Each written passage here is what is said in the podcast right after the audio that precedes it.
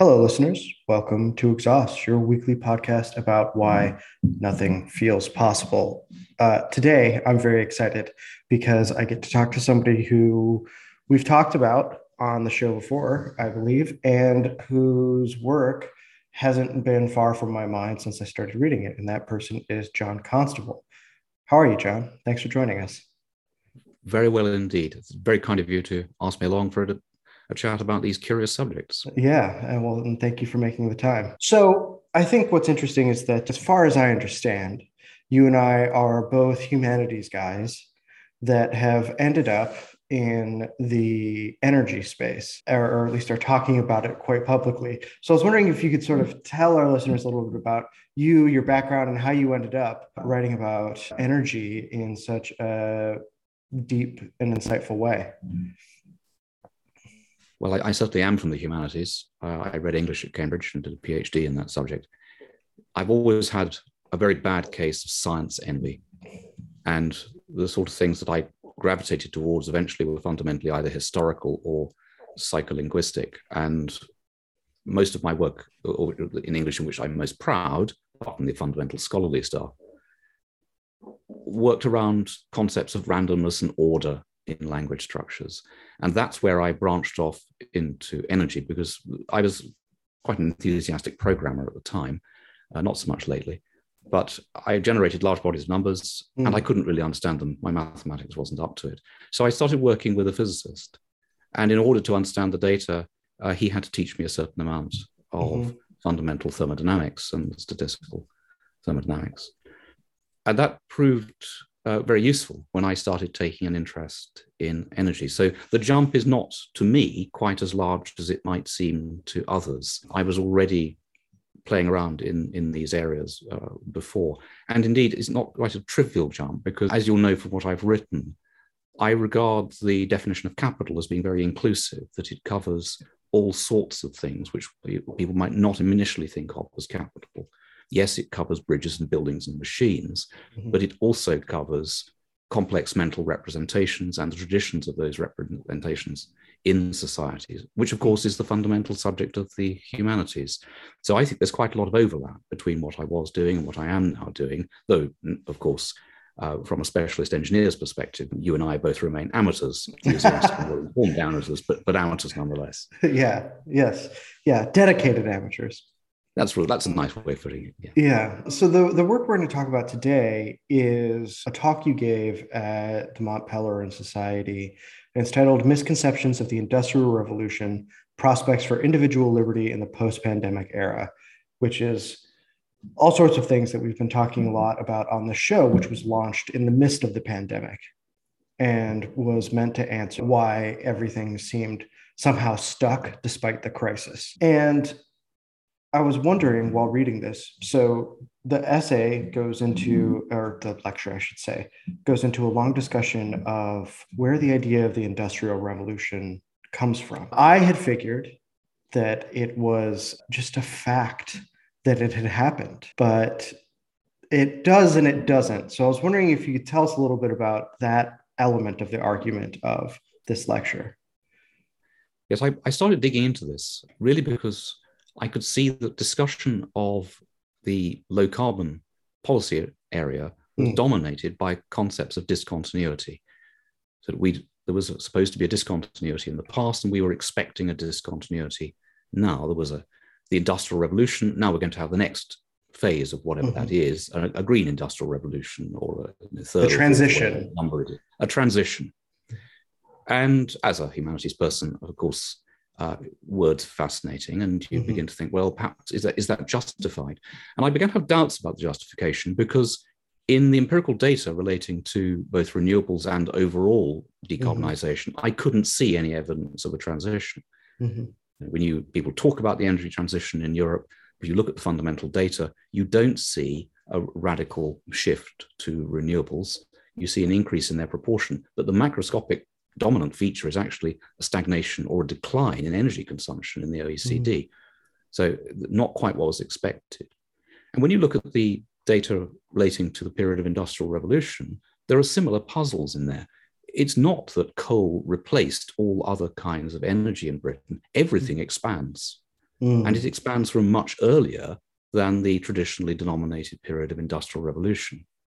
So I became curious about the roots of this term and its origins and started digging into it. And quite quickly in economic history, you realize that in fact there's a steady undercurrent of real dissatisfaction with the term. And mm. privately, I'd had discussions with uh, friends in Cambridge who will say, of course, we don't really believe in it, but we just have to use this word. You know, you can't publish a book on this field without using that term. You couldn't sell it otherwise. And well, that seemed like a very unsatisfactory. It seems like um, that conversation Niels Bohr had with a visitor at his country house who showed up and saw the horseshoe over the doorframe. They said, "My God, you're a man of science. You can't possibly believe." That that wards off evil spirits, and he said, "No, of course not. But I've heard it works even if you don't believe in it." yes. well, you can certainly sell books even if you don't believe in the industry. um, it, it's, it's an obligatory term. And, and digging into the term, I, I found, to my surprise, that actually it wasn't used uh, at all in English before 18, the 1880s. And I'd had some glimmering of that. I, I have read a great deal of the literature mm-hmm. uh, from the medieval period up to the present day.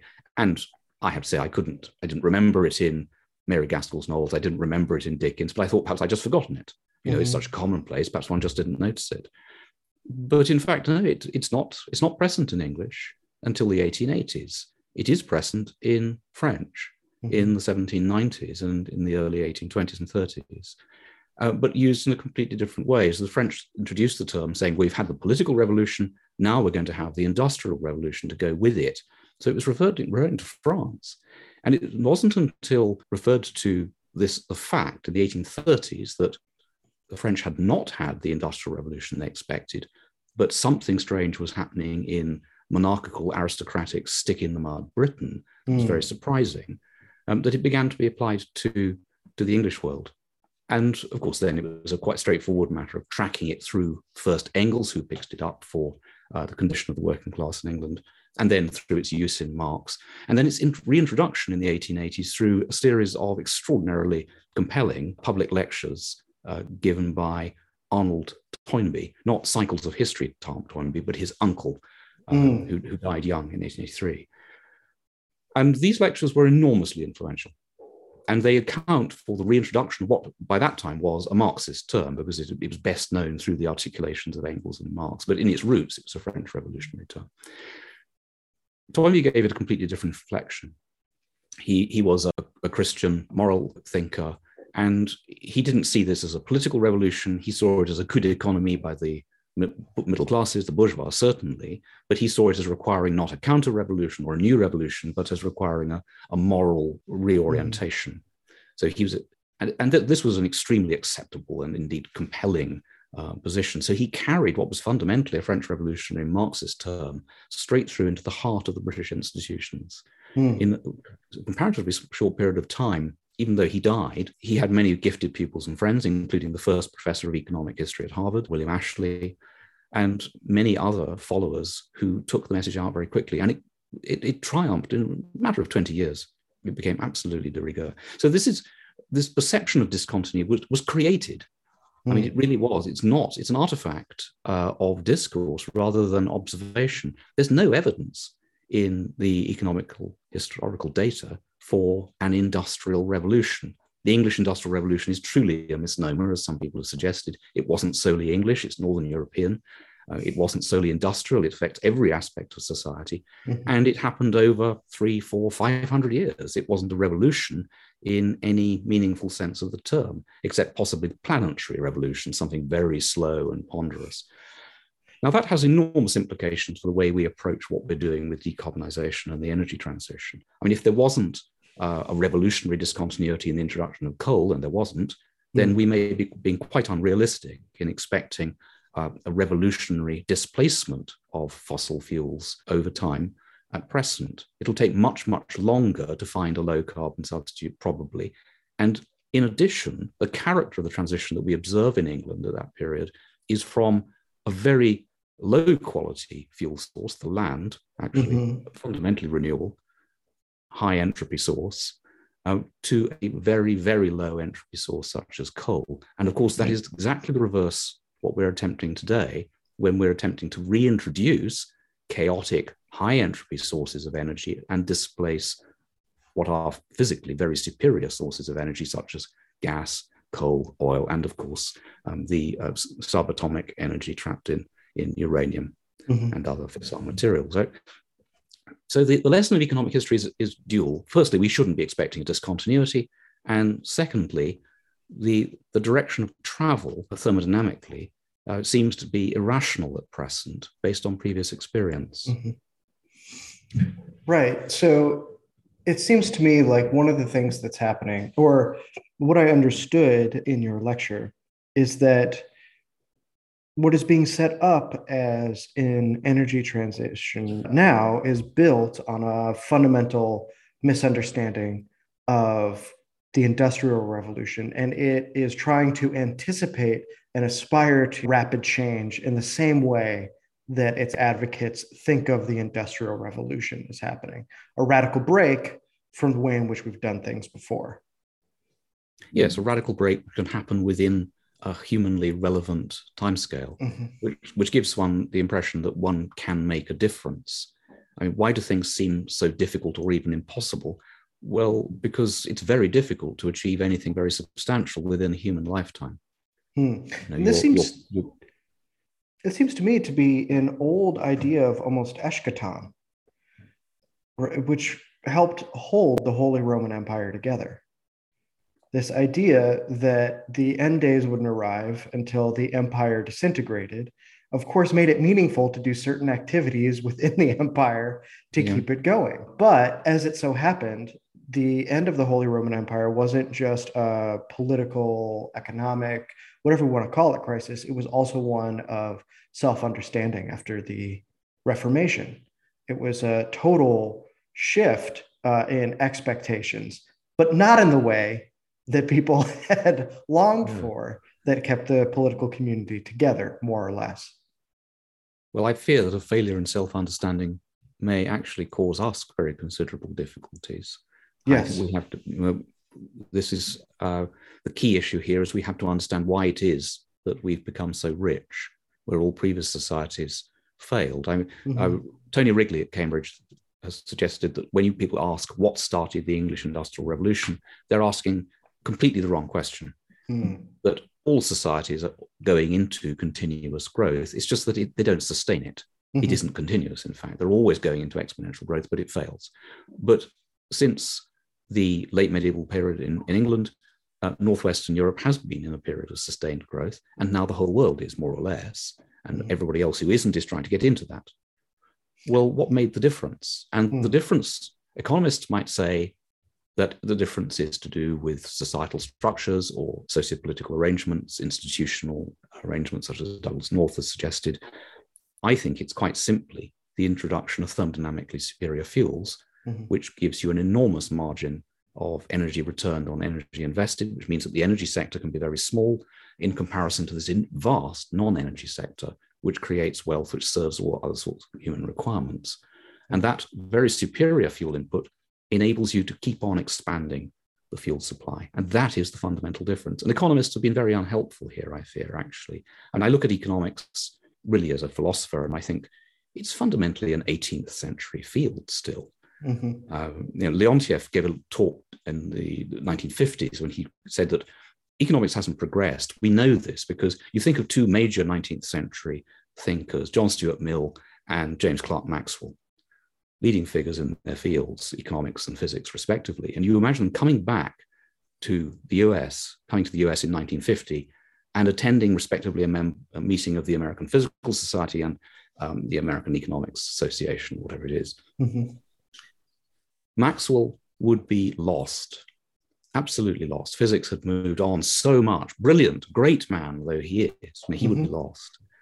John Stuart Mill, he would be at home immediately because economics had barely changed. Mm-hmm. I mean, here they are still talking about land, labor, and capital. This is the fundamental ontology of mm. economics. They haven't developed at all. You think of the ontology of physics, it's transformed in that period. That's not a healthy sign.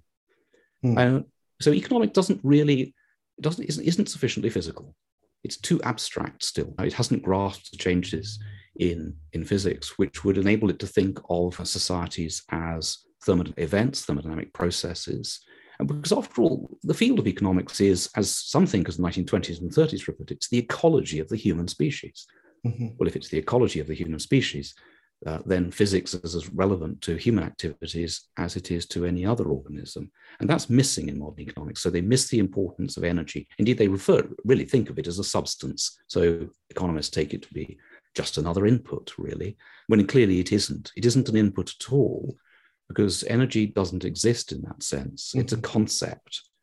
It's an abstract description of the potential to cause change, which is possessed by all inputs. And therefore, it's extremely relevant to understanding mm.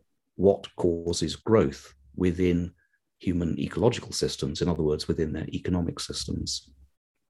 Well, this is what I found provocative about your essay. I mean, I wonder if uh, those in attendance at the Mont Pelerin Society, which, for those who don't know, was the sort of birthing grounds for what became sometimes as uh, a slur neoliberalism later on, which very much values ideas of liberty and sees these um, institutions, some of the thinkers that come out of them, as the bedrock for liberty. But you have a different argument in your piece. You say it is not institutions or culture or what have you. It is, in fact, this increase in thermodynamic potential that we get when we move towards uh, denser, less entropic fuel sources. Yes, I, am a, as strong a lover of liberty as anybody mm-hmm. in the Mont Pelerin Society, and I wish to see human freedom extended as far as possible on the surface of the earth. But I think we have to be realistic about where it comes from, particularly if mm. you value it. Now, let's be honest about it. Wealth is the fundamental creator of liberty. It's that which broadens the human niche and suspends competition between us and allows us to be tolerant of each other and thus the satisfaction of the desires of others. In straitened circumstances, competition is too is ferocious, the human niche is narrow, there's no room for liberty. Mm. Wealth does create liberty. We can see this in economic history. Many societies have become extremely rich long before they were free. Britain was rich in the 16th and 17th centuries. It certainly wasn't a free society. Tudor England was not a free society. Stuart England was not, although a major war was fought in Britain in, in order to make it so. Mm-hmm. And ultimately, that was successful.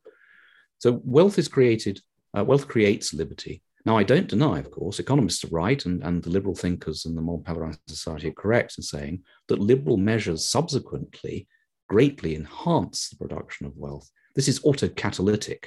Wealth mm. creates liberty, which creates more wealth, which creates more liberty, and so on. So it's self reinforcing. And that's a very important point to realize. But it's not sufficient simply to say, well, it's autocatalytic, so it's liberty that matters most. You've got to keep the energy supply up in order to preserve the liberty which you enjoy, and particularly if you wish to extend it to other societies. It's no good taking liberal measures to an energy poor society, it's not going to work. Mm. You have to make them rich first. And that, of course, introduces many difficulties, both geopolitical and socio-political, for those states that are undergoing that kind of development. So, my question is in hearing that, because there's part of me that just wholeheartedly agrees, almost without question, when I look at the developing world and their needs. It seems, I agree with Alex Epstein that it would be an absolute crime to deprive them of the use of fossil fuels. Even if we could, yes. Even yeah, even if we could, which we can't. Right, we could be unhelpful and we can be in the way, but in mm. the long run, there's no way to stop it. I don't think.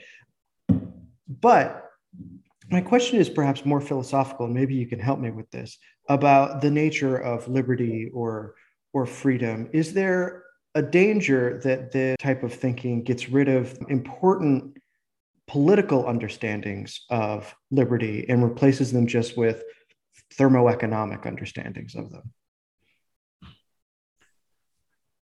In the sense that you you think there should be some restraint on human action? Not necessarily.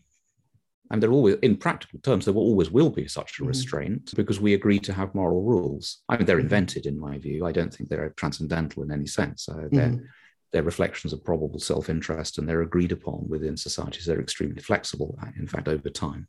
Mm. Um, so I don't think there'll be any, I'm not suggesting there's a kind of uh, unrestrained free for all mm. in hmm. societies. That's most unlikely, never has been the case.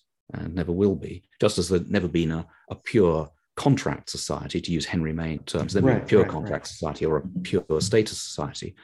Um, Britain in the 19th century was one of the freest societies that's ever existed mm-hmm. in global history, but it had very strong status elements, and those will remain. So I don't think that a, a purely thermoeconomic society, as you suggest, is very likely. There is always going to be uh, some kind of moral restraint, even though that is uh, invented and arbitrary, uh, rather than reflecting anything inscribed in the structure of the universe, as far as we can tell. Mm, mm, okay. Okay. No, that's clarifying because I guess perhaps I've simply noticed a tendency these days, and I'm not saying that you do this, but rather I was thinking of thoughts that might spool out from your essay, where people seem to take the most uh, reductive uh, approach possible in hopes that that is the same thing as the most practical approach possible, and say, if we just do thermoeconomic interventions or whatever we want to call them, and don't consider institutions at all, it'll work out in the long. And I don't know mm-hmm. that any, as you said, human society could ever be constructed in such a way. No, that would be a, a rather depleted technocratic approach uh, to the matter. Um, as a matter of fact, we have these institutions and tradition, moral traditions which vary across the world. I my point is practical in the sense that I'm very concerned that we're making poor choices about energy inputs mm-hmm. and that we may be unable to sustain the institutional structures and indeed the physical structures that we enjoy and mm-hmm. have broadened the niche and given us the liberty to uh, evolve such tolerant moral systems. I'm concerned that bad choices about energy will lead to a, constri- a moral constriction mm. uh, in, in human societies. So I just want to get that right. I'm certainly not a technocrat, and I would be very reluctant to see government bodies trying to administer this. we know, governments are very bad at governing, collecting information, making decisions. They, by definition, they never make mistakes, so they can never learn from the mistakes that they act. And we're seeing that in, in Britain and in Europe generally. I mean, there's been heavy adoption of renewables here, which has been very unsuccessful. Governments are finding it extremely difficult, indeed almost impossible, to admit that anything has gone wrong uh, with this. In the midst of all of this as well, it is in, remarkable. Absolutely. Well, it's it's it's difficult for people to understand. I mean, yesterday the Secretary General of the UN, the the Ukrainian war uh, was the death knell for fossil fuels. Well, it, he couldn't be more wrong. Actually, mm-hmm. what it shows is how extraordinarily valuable and important they still are. And you can actually, there's much more realism in Europe about this than you might think. I mean, uh, Germany is now seriously talking about extending the life of its coal program in mm-hmm. order to ensure fuel diversity. And they realize that, yes, they need many more different sources of gas internationally, um, but they may even need to actually diversify into coal. And Britain may need to do this too. Mm-hmm. Uh, remarkable though it is. And this is important. I mean, it's perfectly rational to have a climate policy, but our current climate policies are simply not rational. If you want to reduce emissions, you've got to find a way of doing it which doesn't damage society. It's not trivial reductions in standard of living. It's not fewer foreign holidays. It's not not redecorating your house every so many years.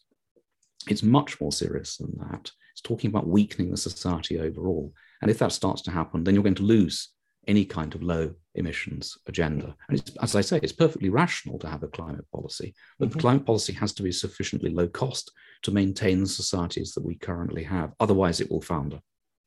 Uh, well, and that's one of the things, is sort of the debate over what low cost means, because, you know, I've been doing, I'm working on a long form piece on who killed nuclear in America and how we can bring it back to life.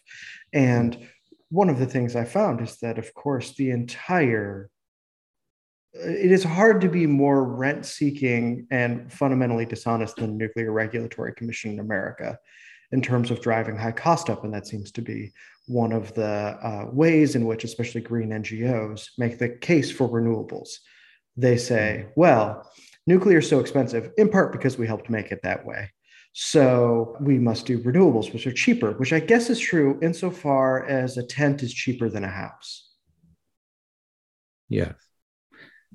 It's a fair point. I mean, the, the, nuclear will be intrinsically cheap because of its energy density and its thermodynamic status. It has an enormous energy return on energy invested. It won't be easy to use nuclear effectively. Mm. and it's proved not to be easy. It proved to be difficult. But that was true for oil too, mm-hmm. and indeed for coal. You know, high superior fuels require quite a lot of accumulated capital in order mm-hmm. to use them successfully. As you will know, one of the examples I've used is that of Alexander the Great marching his armies into the Caspian area mm-hmm. and being confronted with hydrocarbons just bubbling out of the earth at him. Mm-hmm. But he couldn't use them. You know, no. He didn't have diesel engines. He didn't have chemical engineers, uh, refineries, and so on. I mean, if he had, we'd all be speaking Macedonian.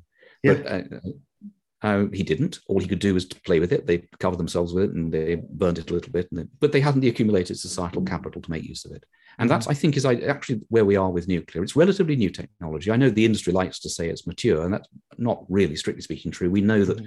technologies take a long time to develop. The first steam engines, after all, were, were built in Britain in the late 1690s. They weren't mm-hmm. really good just before they became obsolescent in the 1890s and the early 20th century. Mm-hmm. And it takes a long time to accumulate sufficient mental representations, accurate mental representations, to enable you to build really good conversion devices. And I think that's true for nuclear. It's, it's just going to take time. Mm-hmm. Renewables, on the other hand, these are intrinsically expensive. You have a very high entropy input, and you want, of course, low entropy service at the point of consumption. So a lot of correction has to take place between the input from the wind and the solar and the consumption point, uh, usually electricity.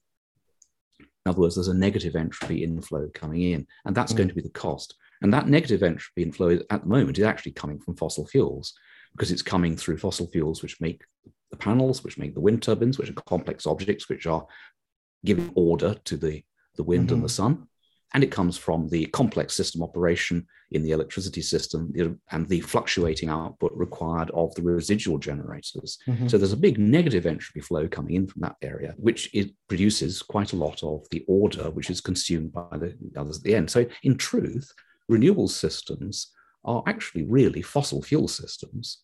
Um, but insofar as renewables are strictly supplemental, yes, they can't be anything other all they've done is introduce some disorder into what was previously a very ordered system, which has to be corrected by even more capital equipment and complex system instructions from the electricity system operator.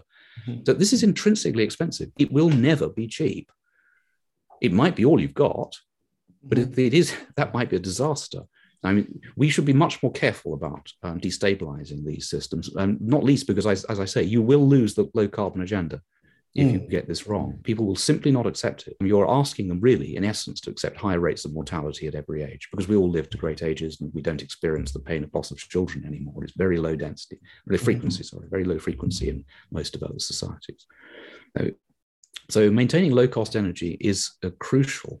And the next step up is to uh, from fossil fuels is through into nuclear. It's so clear that this must be the case that I, I'm deeply concerned that we are frustrating the development of mm. nuclear energy through mm.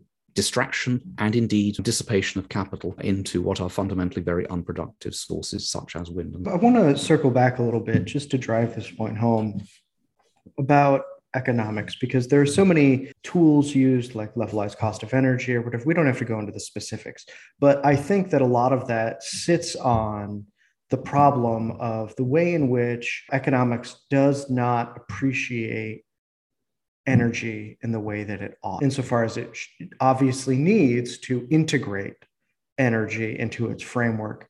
What about energy is that important? Like, why should that be the case for the economic field? Well, as I noted earlier, energy is an abstract concept describing the potential to cause change. Mm-hmm. Well, what is economics if it's not about causing change in the world in a way that suits human requirements? We're creating improbable structures in relation to a human requirement. I mean, that's the fundamental definition of wealth. Mm-hmm. It's, the, it's an improbable state of affairs in relation to a human requirement. Well, the potential to cause change is clearly relevant. I've mentioned Marx already. Marx was quite right. Mm-hmm. You know, the point is not to describe the world, but to change it, of course. And that's what we all do constantly, mm-hmm. always changing the world to suit ourselves. The fact that economics has neglected this physical reality is quite remarkable, but it, it is a very odd field. I mean, it, it's, uh, as, as, I say, it's fundamentally 18th century field. Mm-hmm. And here's a field which claims to discuss the optimal distribution of scarce resources to uh, maximize the production of wealth, but it doesn't have principal definitions of wealth or scarcity um, or even resource, actually. All these things can be supplied through thinking thermodynamically uh, mm. about the materials of human activity as I say, this is you know, the, the, ecology of the human species. It'll be just the same as the ecology of any other species. And of course, physicists and uh, biologists study it in this very physicalist way. We should take the same approach to, our, uh, to uh, human activities. Hmm. I think that's right. And one of the, the, was not a claim, it was a suggestion that you made in the lecture that I found surprising. And it honestly kept me up last night as I was reconsidering it, sort of thinking about, about that. no, no, no, in a good way, where I was turning it over in my head and I was thinking about how much I didn't know in order to confirm it or to disconfirm it. And it was the suggestion that part of the slow bounce back from the 08 crisis was indeed brought about by energy weakness. And I was wondering if you could get into that a little bit. Well, that is a speculation. Mm-hmm. Uh, I'm, I don't know, but it's quite obvious that there is a perturbation in the energy consumption profiles in the OECD prior to 2008. Mm. There's something there. It looks as if it's beginning to stagnate prior to 2008. Now, I don't know that it has any role in the 2008 crisis. It might, mm-hmm. but I don't know. It may just be an unhappy coincidence that there was a perturbation. After all, most of the very aggressive renewables policies start in the late 1990s and early 2000s. Mm-hmm. And so you, you've got five or six years. And by 2008, the proportion of renewables in the systems in, in Europe and, and to a degree in the US actually quite significant. And the costs were quite large. Subsidies to renewables uh, were rising rapidly from 2000, for example, in the UK. Currently, they're about billion UK pounds per year, multiplied by 1.3 to get um, the dollar figure. Um, it's a lot. Wow. It's a great deal for a population of 65 million people. This is enormous expenditure. Mm. And it mm. was quite high, even in the middle 2000s. It was climbing quite rapidly.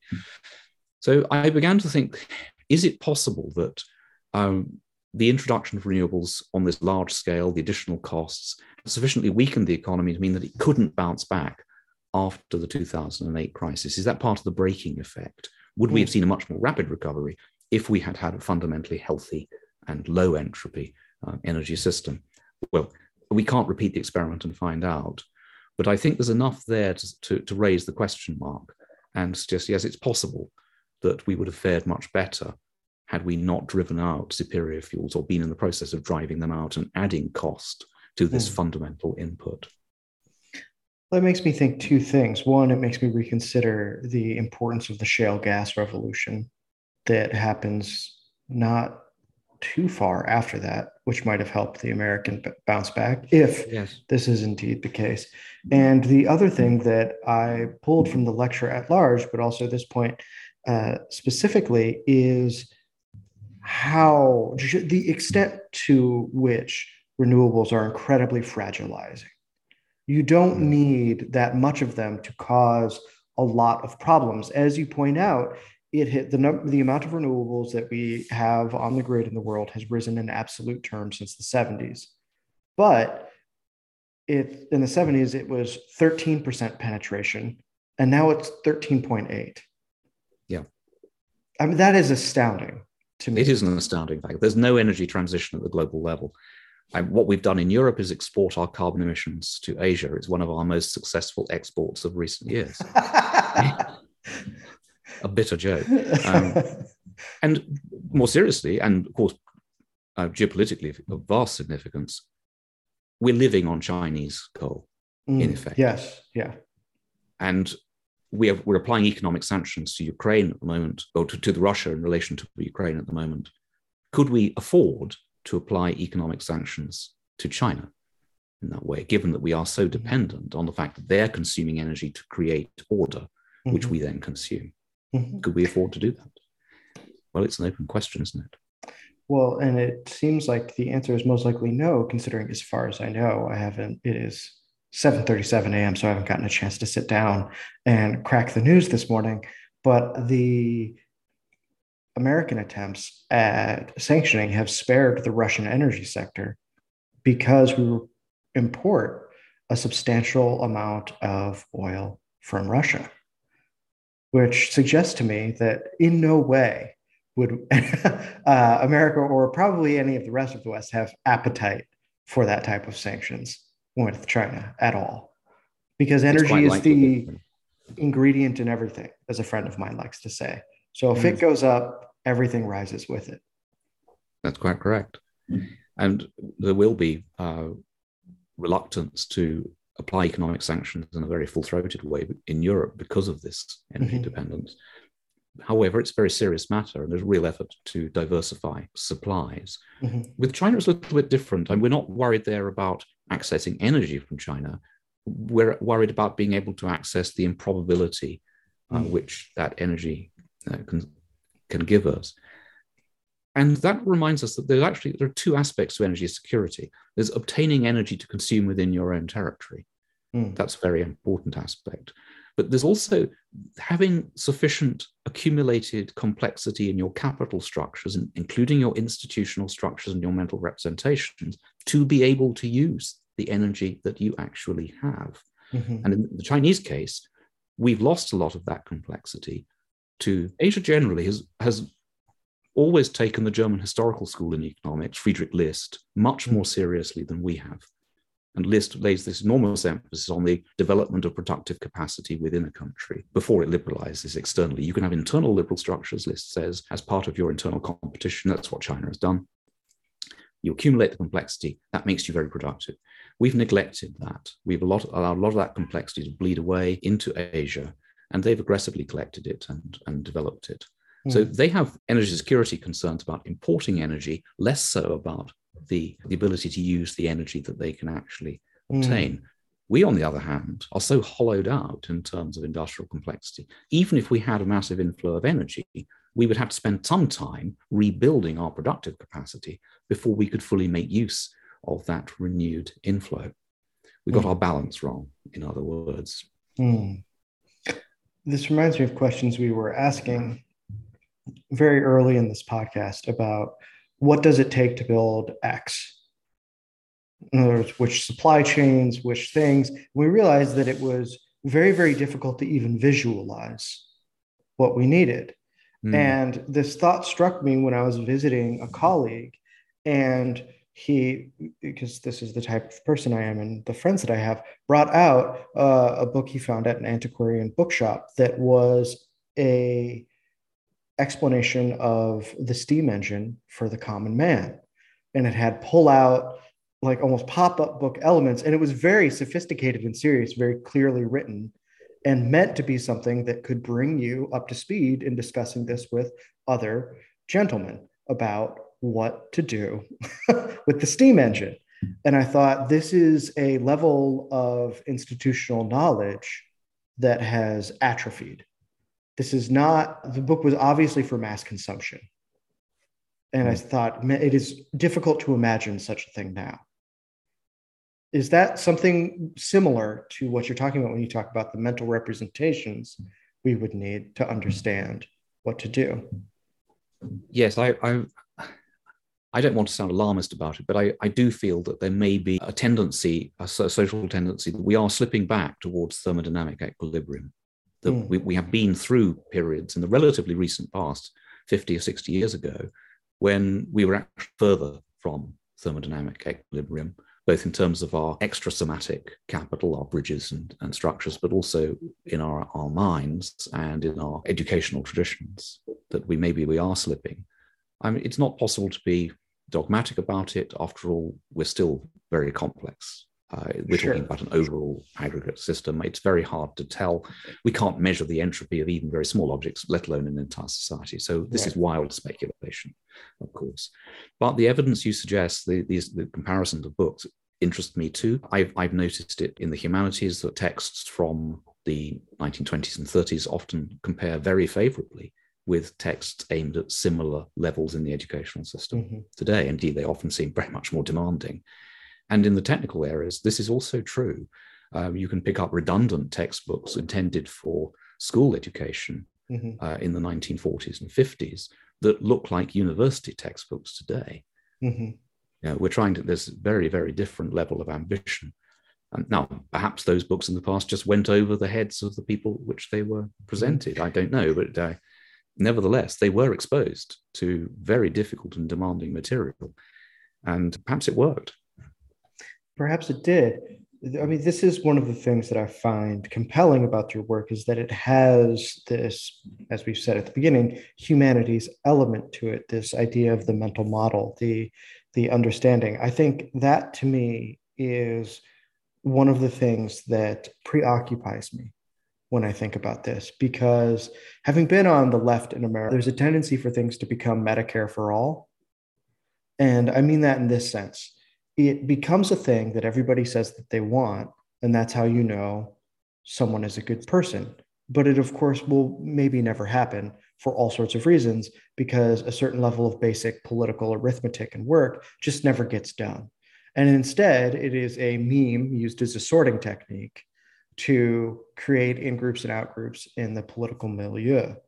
And I worry that that is a product of a lack of mental models about how to create political coalitions, the basic stewardship of a republic in America to get things done, but that this will become uh, standard for what are major issues in this country that have to do with high level institutions that involve many complex features and industrial ones like that, which require lots of energy or which produce lots of energy, would fall under that rubric. That is something that I really do wonder about.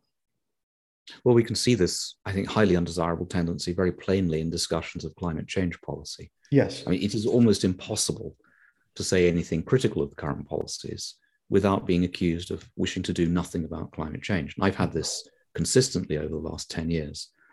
So I will say the policies at the moment are not working. We've got to do something different. And they'll say, but the problem is so serious. We've got to do you know, everything we possibly can. This is like the thing. The problem is so serious it justifies doing something stupid. well, that's that's foolish. that's just. But it's it's very very difficult to get beyond this. So renewables are entrenched. If you criticize renewables, you're considered to be criticizing the low carbon agenda in itself, which I'm not. Mm-hmm. I do think that one has to be careful about the scale and pace so that you keep the public on board. And I do think mm-hmm. you have to be very much wiser in your energy choices about mm-hmm. it. Uh, and I think there's a, a role for fossil fuels uh, in, in, the future. Mm-hmm. And we may have much more time than some of the alarmists think, which is fortunate. I mean, Steve Koonin has published a remarkable book, Unsettled, yes. uh, on the state of climate science. It's a very cold head, cool you know, approach to this matter, suggesting we shouldn't panic. We, we may have time. We should certainly take it seriously. There's no need for a headless chicken approach to this. Mm-hmm. And indeed, every argument against a headless chicken approach. It will be counterproductive. If the problem is as serious as people are saying it is, we've got to be very serious in the way we tackle it. And to me, that means focusing on the thermodynamics, getting as much benefit as we can out of gas and heading to nuclear. That mm. seems to me eminently practical and reasonable. But due to the kind of, uh, as you say, the sorting effect of the rhetoric that's come about, that sort of cold headed argument just doesn't get the hearing that it deserves and must eventually get if we are to maintain our societies and reduce emissions and control climate change.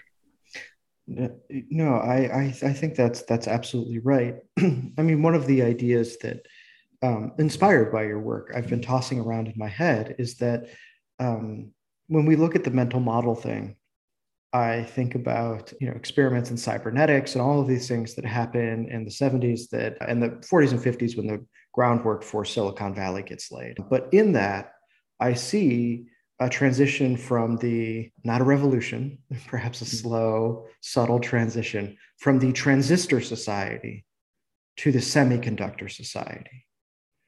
And that those are actually different social experiences that require rethinking of how consensus is generated, how to have cool headed debates. And it can't rely in the same way that economics can't rely on its 18th century assumptions. It can't rely on the assumptions of the previous democratic era to achieve that consensus. Now, what the implications of that or what that means, I'm not sure. But when I look at, let's say, the energy of information that is what I think. Mm. Information is certainly not a spirit and requires enormous energy input mm-hmm. to support. You know, the creation and deletion of information is an energy process. There is a reason why the mathematics in information theory and the mathematics of thermodynamics are so similar, indeed almost mm-hmm. identical.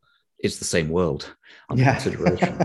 uh, information has to be registered in the physical world and it requires transformations and it's governed by thermodynamics, of course. So yes, I'm, Bitcoin miners require enormous amounts of energy looking for mm-hmm. their improbable numbers, and uh, the information society requires a very uh, low entropy energy indeed. So, it, insofar as our democracies are dependent on information exchange and debate through electronic, they're becoming more dependent on energy rather than less. Mm-hmm. And that should be also a concern for those who are advocating the thermodynamic degradation of the energy supply through the introduction of renewables. There may be a sense in which you're in it, making it inevitable that democratic participation becomes much more difficult in renewably fueled but large societies mm. because you simply can't move the information around in such large quantities as you have hitherto. I mean, I'm it's very much in favor of maintaining high levels of information transfer. Oh, as am I. Absolutely. Yes, you know, I don't think we should close that down at all. I didn't when start I two podcasts for nothing, John. yes, you're sincere about it. That's good.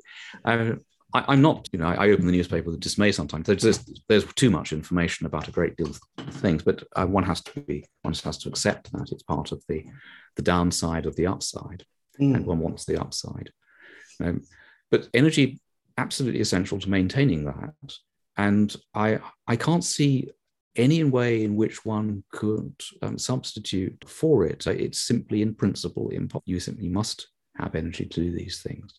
But there's a widespread assumption that information will allow us to dematerialize. That's yes. a strange thing to suggest. Mm. And you, you think about it, in what sense could that possibly be true without demonstration of a transcendental realm for which mm. Uh, we have no evidence? maybe there, but uh, we have no evidence of it. Well, it wouldn't just be that. You would have to demonstrate the existence of it, but also that you could access it practically through the computers that swap information around, which I think would be even harder as a demonstration and beyond the pale for even most believers in the transcendental realm. Yes, it would come, it would enter the, the physical realm, presumably. Um, but the relevance here is, is, is quite um, deep. I mean, we hear a great deal of talk about economies. Mm-hmm. Well, you know, this is a perpetual motion machine, actually, and we know that's not going to work. So, mm-hmm. talk about the circular economy, rather like talk about decoupling, is actually rhetorical. No one's really expecting, or shouldn't be really expecting, mm-hmm. full decoupling from resource consumption. That's not mm-hmm. possible.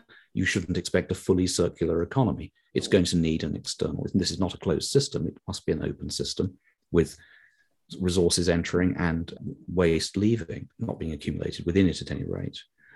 And if it's rhetoric, then we should be honest about it and not mislead people into thinking that you can actually have a full decoupling of wealth creation from resource consumption and energy consumption in particular.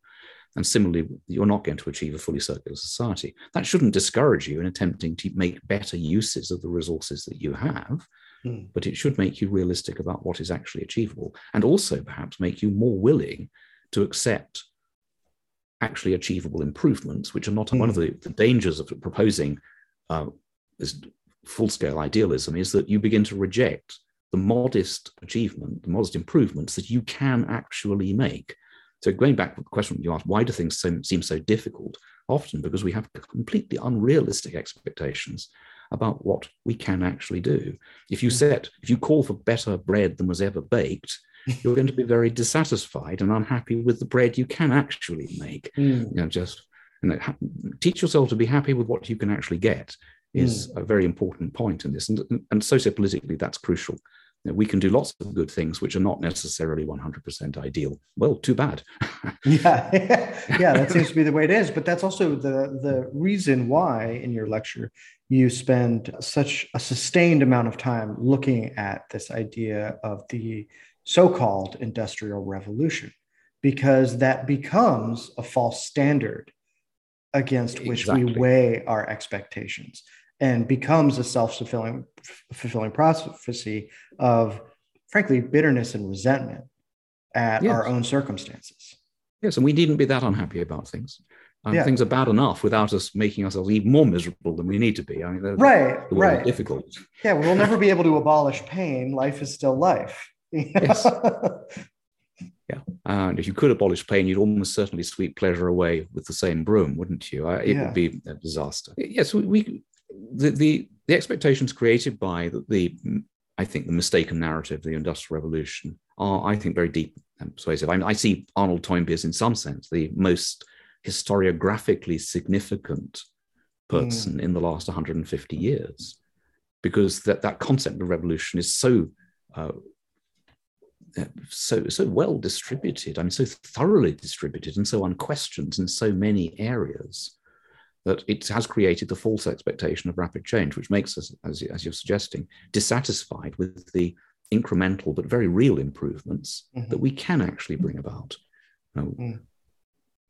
no i think that's right and i think we've come full circle so we will end it on that note thank you so much for spending time with me this was great fun it was great to talk to you, Anne, and uh, great fun indeed. I look forward to uh, seeing the podcast myself. Yes, absolutely. Okay, friends, stay safe out there, and we'll see you next time. All day, all night, Liberty City's only 24 hour dub music radio. Bring peace to the conflict. What's happening? What's happening? What's happening?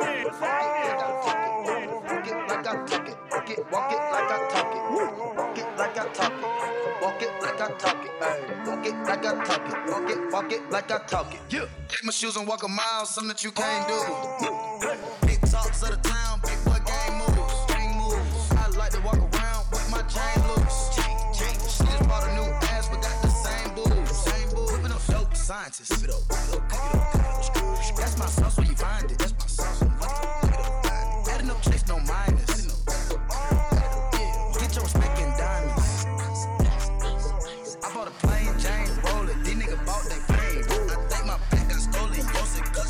The lane. Heard you signed your life for that brand new chain. But you ain't straight with the game. Walk it like I talk it, walk it, walk it like I talk it, walk it, walk it like I talk it, walk it